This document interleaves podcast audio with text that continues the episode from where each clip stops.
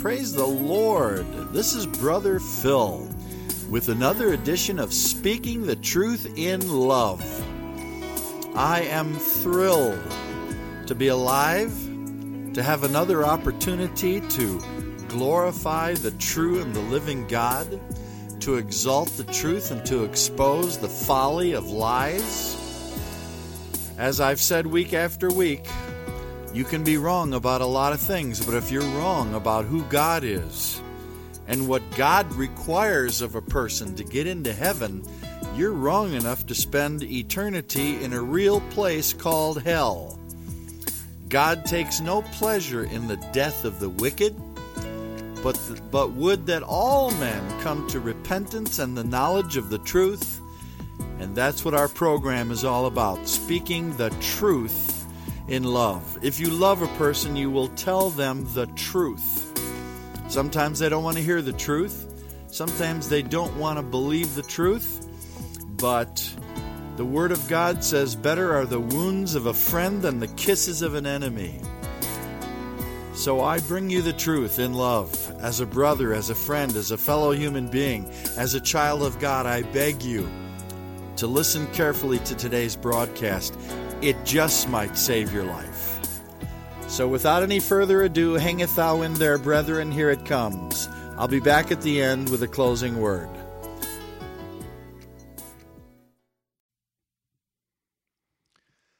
The Bible, fact or fiction? If God wrote a book, I think it would be reasonable for us to expect a few things from that book. I think, first of all, it would be the most unique book ever written, having no like or equal. I think it would be no problem for God to write a book that would be the runaway bestseller of all time. I think it would be uh, unquestionably considered the greatest literature ever written. I think it would have to answer the greatest needs of the human heart uh, who am I? Where did I come from? Why am I here? Where am I going? The origin of man, my purpose, my destiny. And uh, to answer the question of evil, I think would be important. And last, I think that God uh, should be able to write a book that contains metaphysical information, information that transcends the human mind, that would not be obtainable from the five senses apart from a divine revelation from a supreme being, such as predicting the future with 100% accuracy, which no human being can do. So, does the Bible meet these qualifications, and are there any other books that do? Yes, the Bible does meet these qualifications, and no, there are no other books that do. Is the Bible the most unique book ever written? Consider this. It was written over the course of 1,500 years by 40 different authors from every walk of life. Moses was raised in the palace of Pharaoh, the king of Egypt. Amos was a herdsman, Joshua a military general, Daniel a prime minister, Luke was a doctor, David was a king, Paul was a rabbi, Peter was a fisherman, and Matthew was an extortionist. He was an outlaw tax collector. The Bible was written on three continents Asia, Africa, and Europe. It was written originally in three languages Hebrew, Greek, and Aramaic. Yet amazingly, it's one book with a beginning, a middle, and an end. It speaks on hundreds of controversial topics with perfect unity. And uh, it's perfect in unity, even though the first and the last writers were separated by 1,500 years. The paradise lost in the book of Genesis is regained in the book of Revelation. Christ is crowned with thorns in the Gospels, and he's crowned with glory in Revelation and the New Jerusalem. There's only one possible explanation for this. There were 40 writers, but only one author. Is the Bible the runaway bestseller of all time? According to the Encyclopedia Britannica, by 1966, the whole Bible appeared in 240 languages or dialects, one or more whole books of the Bible in 739 additional dialects, for a total publication of 1,280 languages. And now Wycliffe Bible Translators is saying that they believe by the year 2020 they will have the Bible in every language and dialect on planet Earth. Yes, the Bible is read by more people and published in more languages by far than any other book in history. Even the secular world admits that the Bible is the greatest literature ever written. Does it answer the greatest needs of the human heart? Indeed, it does. Who am I? Where did I come from? Why am I here and where am I going? It all goes back to our Creator, our Father God. You cannot know who you are unless you know who He is. But when you know who He is, you know who you are. And when you know who you are in relation to who He is, the world is no longer an inexplicable riddle, and life takes on purpose and meaning. It's interesting to me that there are five major religions in the world, and all of them have a book. And each one of those books can be tested, and each one of their doctrines are mutually exclusive, which is good news for us. Here's an example um, in the Hadith, which is the Muslim book, the Muslims have the Quran and the Hadiths, which are the sayings of Muhammad. Hadith, volume number 2, number 245 says If a Muslim sleeps during prayer time, Satan urinates in his ears. Well, we know from the Bible that Satan is a non material being, so he doesn't urinate and with 1 billion Muslims in the world, if more than one of them sleeps during prayer time, since Satan is not omnipresent, how would he urinate in the ear of more than one rebel Muslim? Uh, there are many of these type types of examples. The Hadith, volume number three, number 5113 states that a believer, that is a Muslim, has one intestine and a non believer has seven intestines. Well, I checked the medical records and I checked with the Guinness Book of World Records, and uh, to best of my knowledge, they've never discovered a human being that had seven intestines. So, as I said, these books can be tested. Here's another example. The Bible reveals facts about astronomy thousands of years before man discovered them. Uh, in the Quran, in Surah 1886, the Quran says that the sun sets in a puddle of mud. We know that the ancient Egyptians believed that the earth was suspended on five pillars. The Greeks believed that Atlas held, a, held the earth on his shoulders, and the Hindus taught that the earth was held up by elephants. The elephants were on a tortoise, the tortoise on a serpent, and the serpent was swimming on a cosmic sea.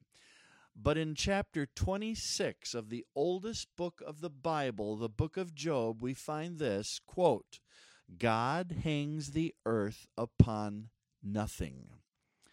In 750 BC, the prophet Isaiah, again found in the Bible in the 40th chapter, said, God sits upon the circle of the earth. Friends, we didn't know that until Columbus sailed around the earth without falling off. Do you know that there are people today who are actually members of the Flat Earth Society? Before Galileo came along, scientists assured the world that there were about 2,500 stars. But about 2,500 years before Jesus Christ, the star prophet Jeremiah in the Bible, chapter 33, verse 22, said, The host of heaven cannot be numbered. Now let's look at science just briefly. Einstein discovered when he published the theory of relativity in 1910, the theory of relativity showed us that life as we know it consists of four things time, space, and matter, which is energy. This fits the biblical model perfectly. In the very first verse of the very first book of the Bible, in Genesis chapter 1, verse 1, the Bible says, In the beginning, God created the heavens and the earth. In the beginning, that's time. God created, that's energy, the heavens, that's space, and the earth, that's matter. Einstein's theory of relativity fits the biblical model perfectly. Now let's consider the geological and the fossil record. How is it that a woolly mammoth was discovered perfectly preserved in ice? What formed the Grand Canyon? Have you ever wondered how people have discovered fossils of fish on the highest mountain peaks in the world? Have you ever noticed by looking at the continents on a world map that if you cut out the pieces like a puzzle, they would fit together perfectly? Just like South America and Africa, it's obvious that at one point uh, there was only one land mass and the rest was water. Once again, we find this in the biblical model perfectly. In Genesis chapter 7, uh, Noah's flood tells us that the waters rose and covered the highest mountain peaks in the world to a depth of more than 20 feet. Here's something that is absolutely incredulous. Did you know that the exact dimensions of Noah's Ark are given in the Bible? Yes, going all the way back to Genesis chapter 6. Well, what's interesting about that is scientists have taken those dimensions and built a scaled down model using those exact ratios of height, length, width, and they estimated or guesstimated the amount of weight that would have been in there for the proper ballast. And they put this model of Noah's Ark in a huge tank with a motor on it, and they slowly began to increase the velocity of the waves until they had the dial all the way up. And what they discovered was that a vessel built to those specifications would have been one of the most seaworthy vessels ever built. How did Noah know that thousands of years ago? Well, the answer is he didn't. Obviously, uh, those dimensions were given to him by God. The Bible is also unique in biology. Do you know that it was 200 years ago that bloodletting was the favored practice by doctors to cure sickness? That's how George Washington, our first president, died. He was bled to death by his own doctor using leeches. Leviticus chapter 17, thousands of years ago, told us that the life is in the blood. In the book of Leviticus, we also learn about the idea that God told us that we should quarantine sick people, and we also learned about the importance of washing of hands. There's no way that Moses could have known these things apart from a divine revelation from God. By contrast, in the Hadith, uh, in volume 4, number 537. It says, A fly has a disease on one wing and a cure for the disease on the other. Well, to the best of my knowledge, that's never been verified. Another fact that is completely unique to the Bible is this. Unlike other books of religion, which are philosophical in nature, the Bible contains history, biography, geography, science, poetry, parable, and prophecy. Unique is the fact that the Bible is grounded in indestructible historical facts. Contrary to popular opinion, uh, the Bible does not start out once upon a time. The New Testament begins, for example, with the birth of Jesus Christ in a real town called Bethlehem of Judea in the times of King Herod. H- literally hundreds of names, dates, times, places, and real historical events involving kings and kingdoms and world powers such as Egypt and Assyria, Babylon and Rome are listed in the Bible that have been verified by archaeologists. Uh, about 150 years ago, a new science called archaeology was developed, and a fairly large group of people went over to Israel to try to disprove the Bible, and half of them went to try to prove the Bible was true. What they discovered was that virtually every one of the archaeological discoveries relating to a name, a date, a time, a place, a real historical event has been proven to be perfectly accurate, precisely as the Bible said. In fact, a large percentage of the people that went over there trying to disprove the Bible actually became devoted Christians because the Bible was so accurate in its history. The Bible is unique in its biography. The Bible deals frankly with the sins of its characters. Read the biographies today and the biographies of other so called religious leaders, and you'll see how they cover up or ignore the shady side or the sinful side of people. But the sins of God's people, the sins of the patriarchs, the evangelists, the apostles, the disorder of the churches, it's all written clearly in the Bible. In fact, the three men who wrote more of the Bible than anybody else, Moses, King David, and the Apostle Paul, were all murderers. How do we know that? Because the Bible tells it like it is. The ultimate proof that the Bible is divinely inspired is prophecy. Let me try and illustrate it for you, just to show you how amazing this is. Imagine if I predicted 1,000 years in advance the exact city the President of the United States would be born in, his exact birth date, what nationality he would be, what family he would come from, what kind of car he would drive, where he would go to school, what his name would be, what his father and mother's names would be, how old he would be when he died, when he would die, how he would die, plus dozens of his most significant specific accomplishments in detail and I was 100% accurate on every count. Would that be a miracle? You better believe it would be. That is exactly what the Bible did in reference to Jesus Christ. In the Old Testament alone, scholars tell us that there are over 300 specific prophecies concerning a person who would come into this world. And according to PhD astrophysicist, the odds of the more than 2,500 prophecies found in the Bible being fulfilled by chance are one with 2,000 zeros after it.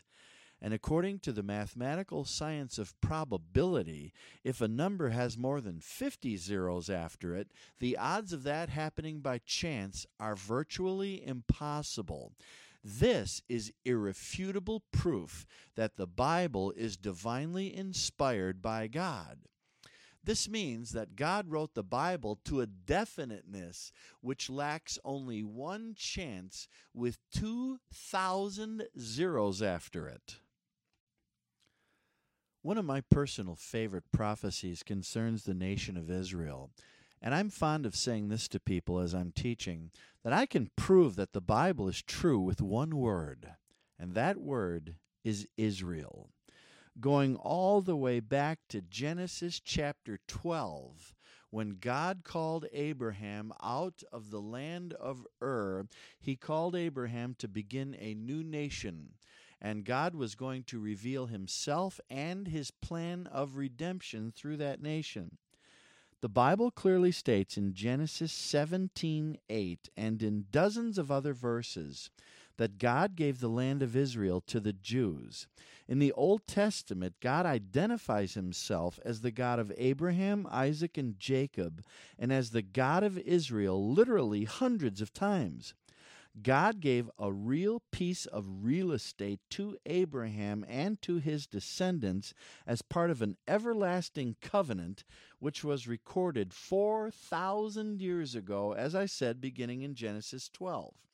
According to the Bible, which was completed 600 years before Mohammed was even born, the land of Israel is the key to God's prophetic time clock his revelation of himself to the world and his plan of redemption.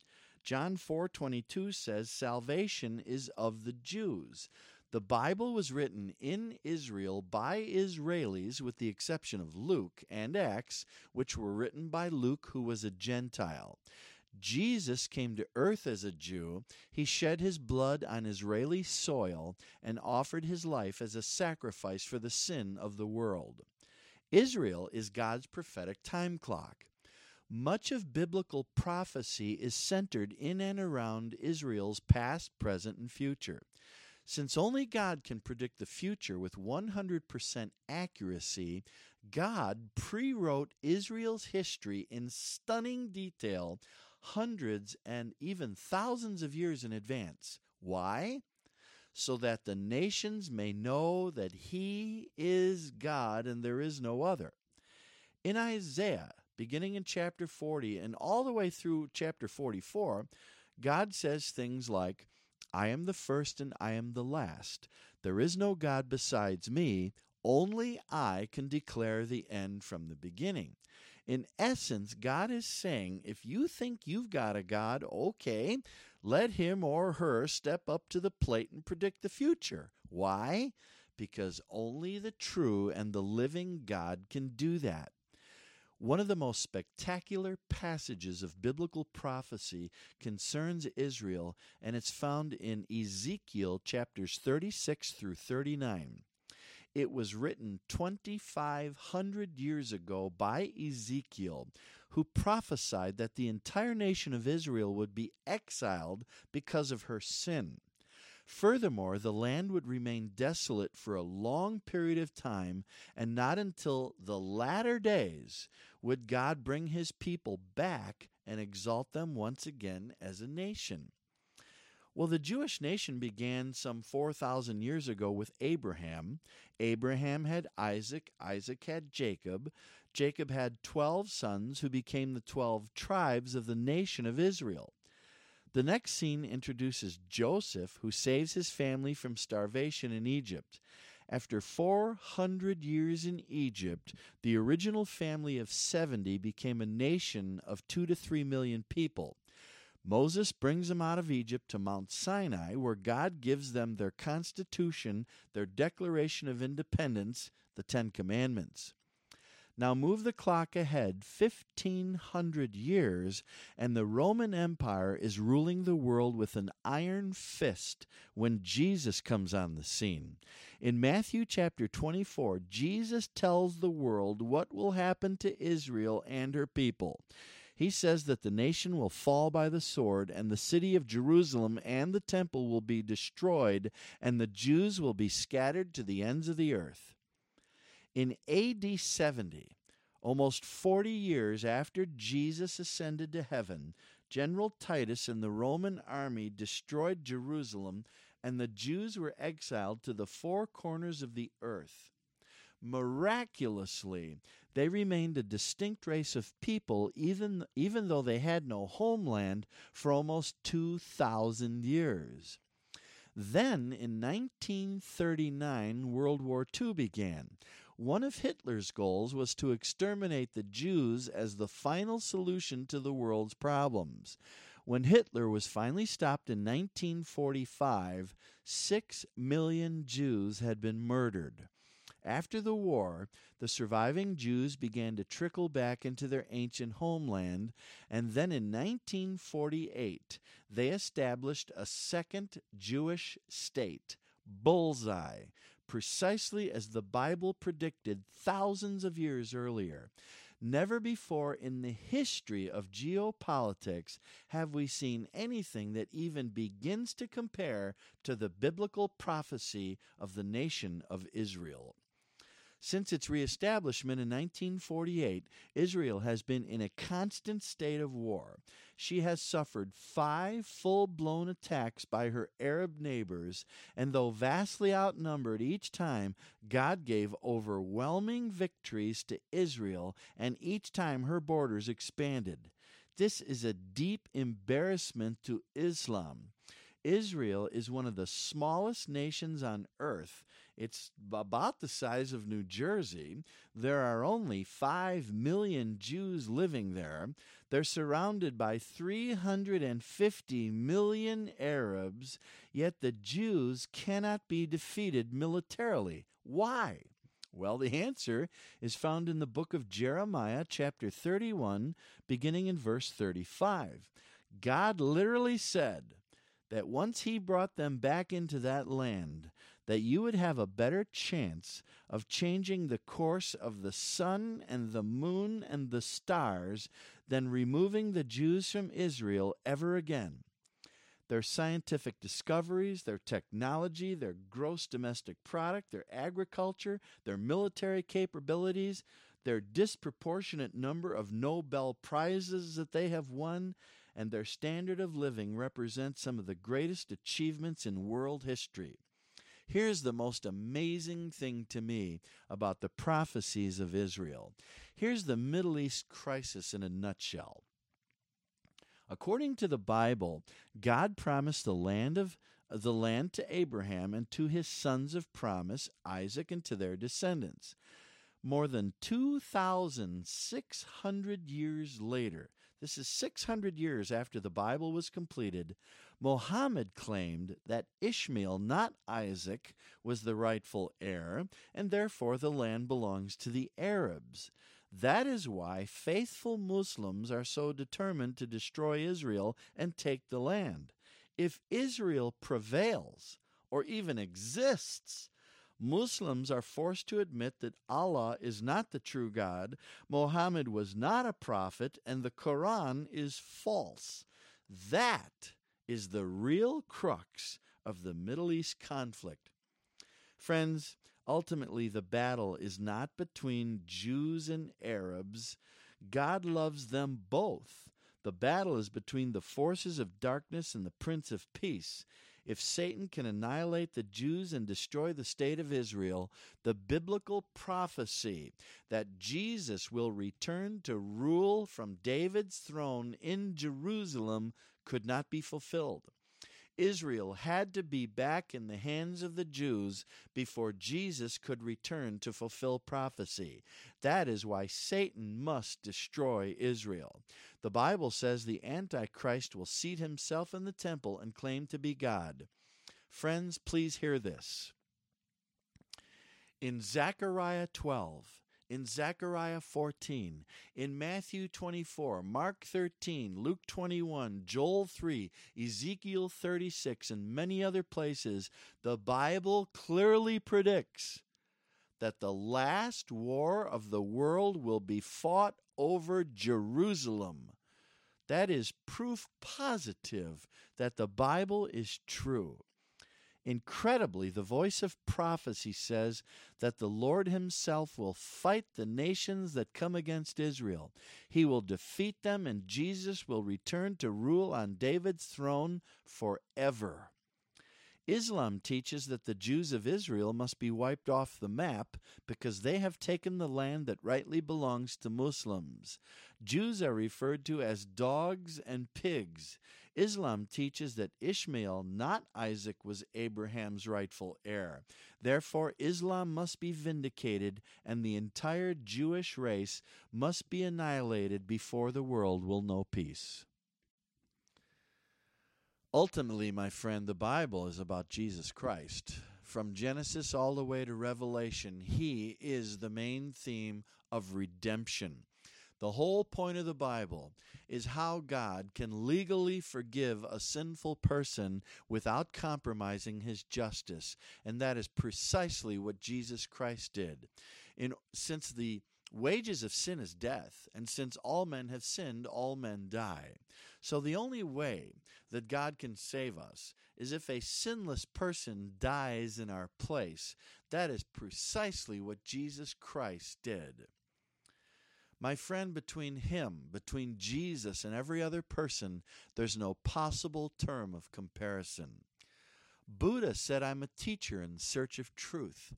Jesus said, I am the truth. Confucius said, I never claimed to be holy. And Jesus said, Which one of you convicts me of sin?